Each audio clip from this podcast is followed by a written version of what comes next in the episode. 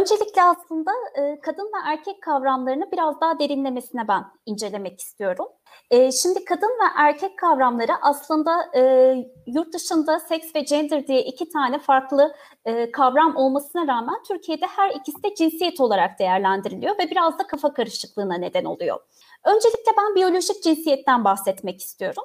Şimdi biyolojik cinsiyet dediğimiz aslında kromozomlarla da tanımlanmış olan X X ya da X Y şeklinde gösterdiğimiz kişinin doğuştan itibaren kendisinin seçmediği tanımlanan, biyolojik olarak tanımlanan bir cinsiyet şekli. Oysa ki bir de e, tanımladığımız bizim cinsiyet kimliği var. Yani kişinin aslında kendisinin tanımladığı kadın ya da erkek olduğunu söylediği bir kimlik. Yani şöyle ifade etmek gerekirse birinin biyolojik cinsiyeti kromozomları X X olduğu için kadın olabilir. Ama kişi kendisini doğuştan itibaren erkek olarak hissettiyse biz bu kişiyi tanımlarken aslında erkek olarak tanımlıyoruz artık.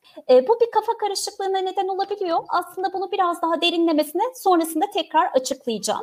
Bir de toplumsal cinsiyet ifadesi diye bir kavramımız var. Bu da e, femininite ve maskülinite üzerinden tanımlanıyor.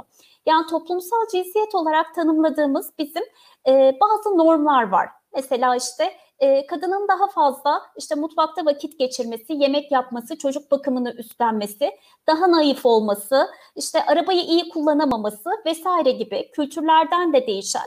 Bu aslında e, kişinin e, nasıl davranışlar sergileyeceğini toplum ya da kültür tarafından belirlenmiş olan normlar. Şimdi bir kişinin e, şu şekilde örnek verirsek e, X Y kromozomunda olup aslında kendisi trans bir birey olduğu için trans bir birey olarak kendisini toplumsal cinsiyeti kadın olabilir.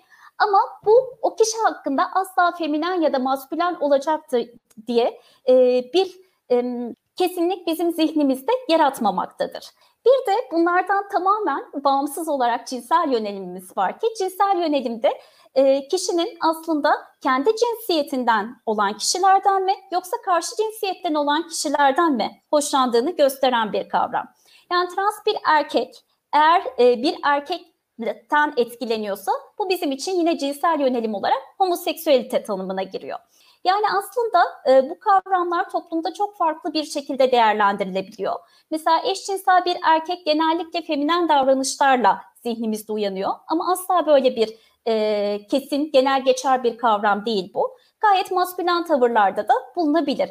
Yani aslında kadın dediğimizde öncelikle neyi tanımladığımızda e, birbirinden farklı şekilde zihnimizde e, oluşabiliyor. Bununla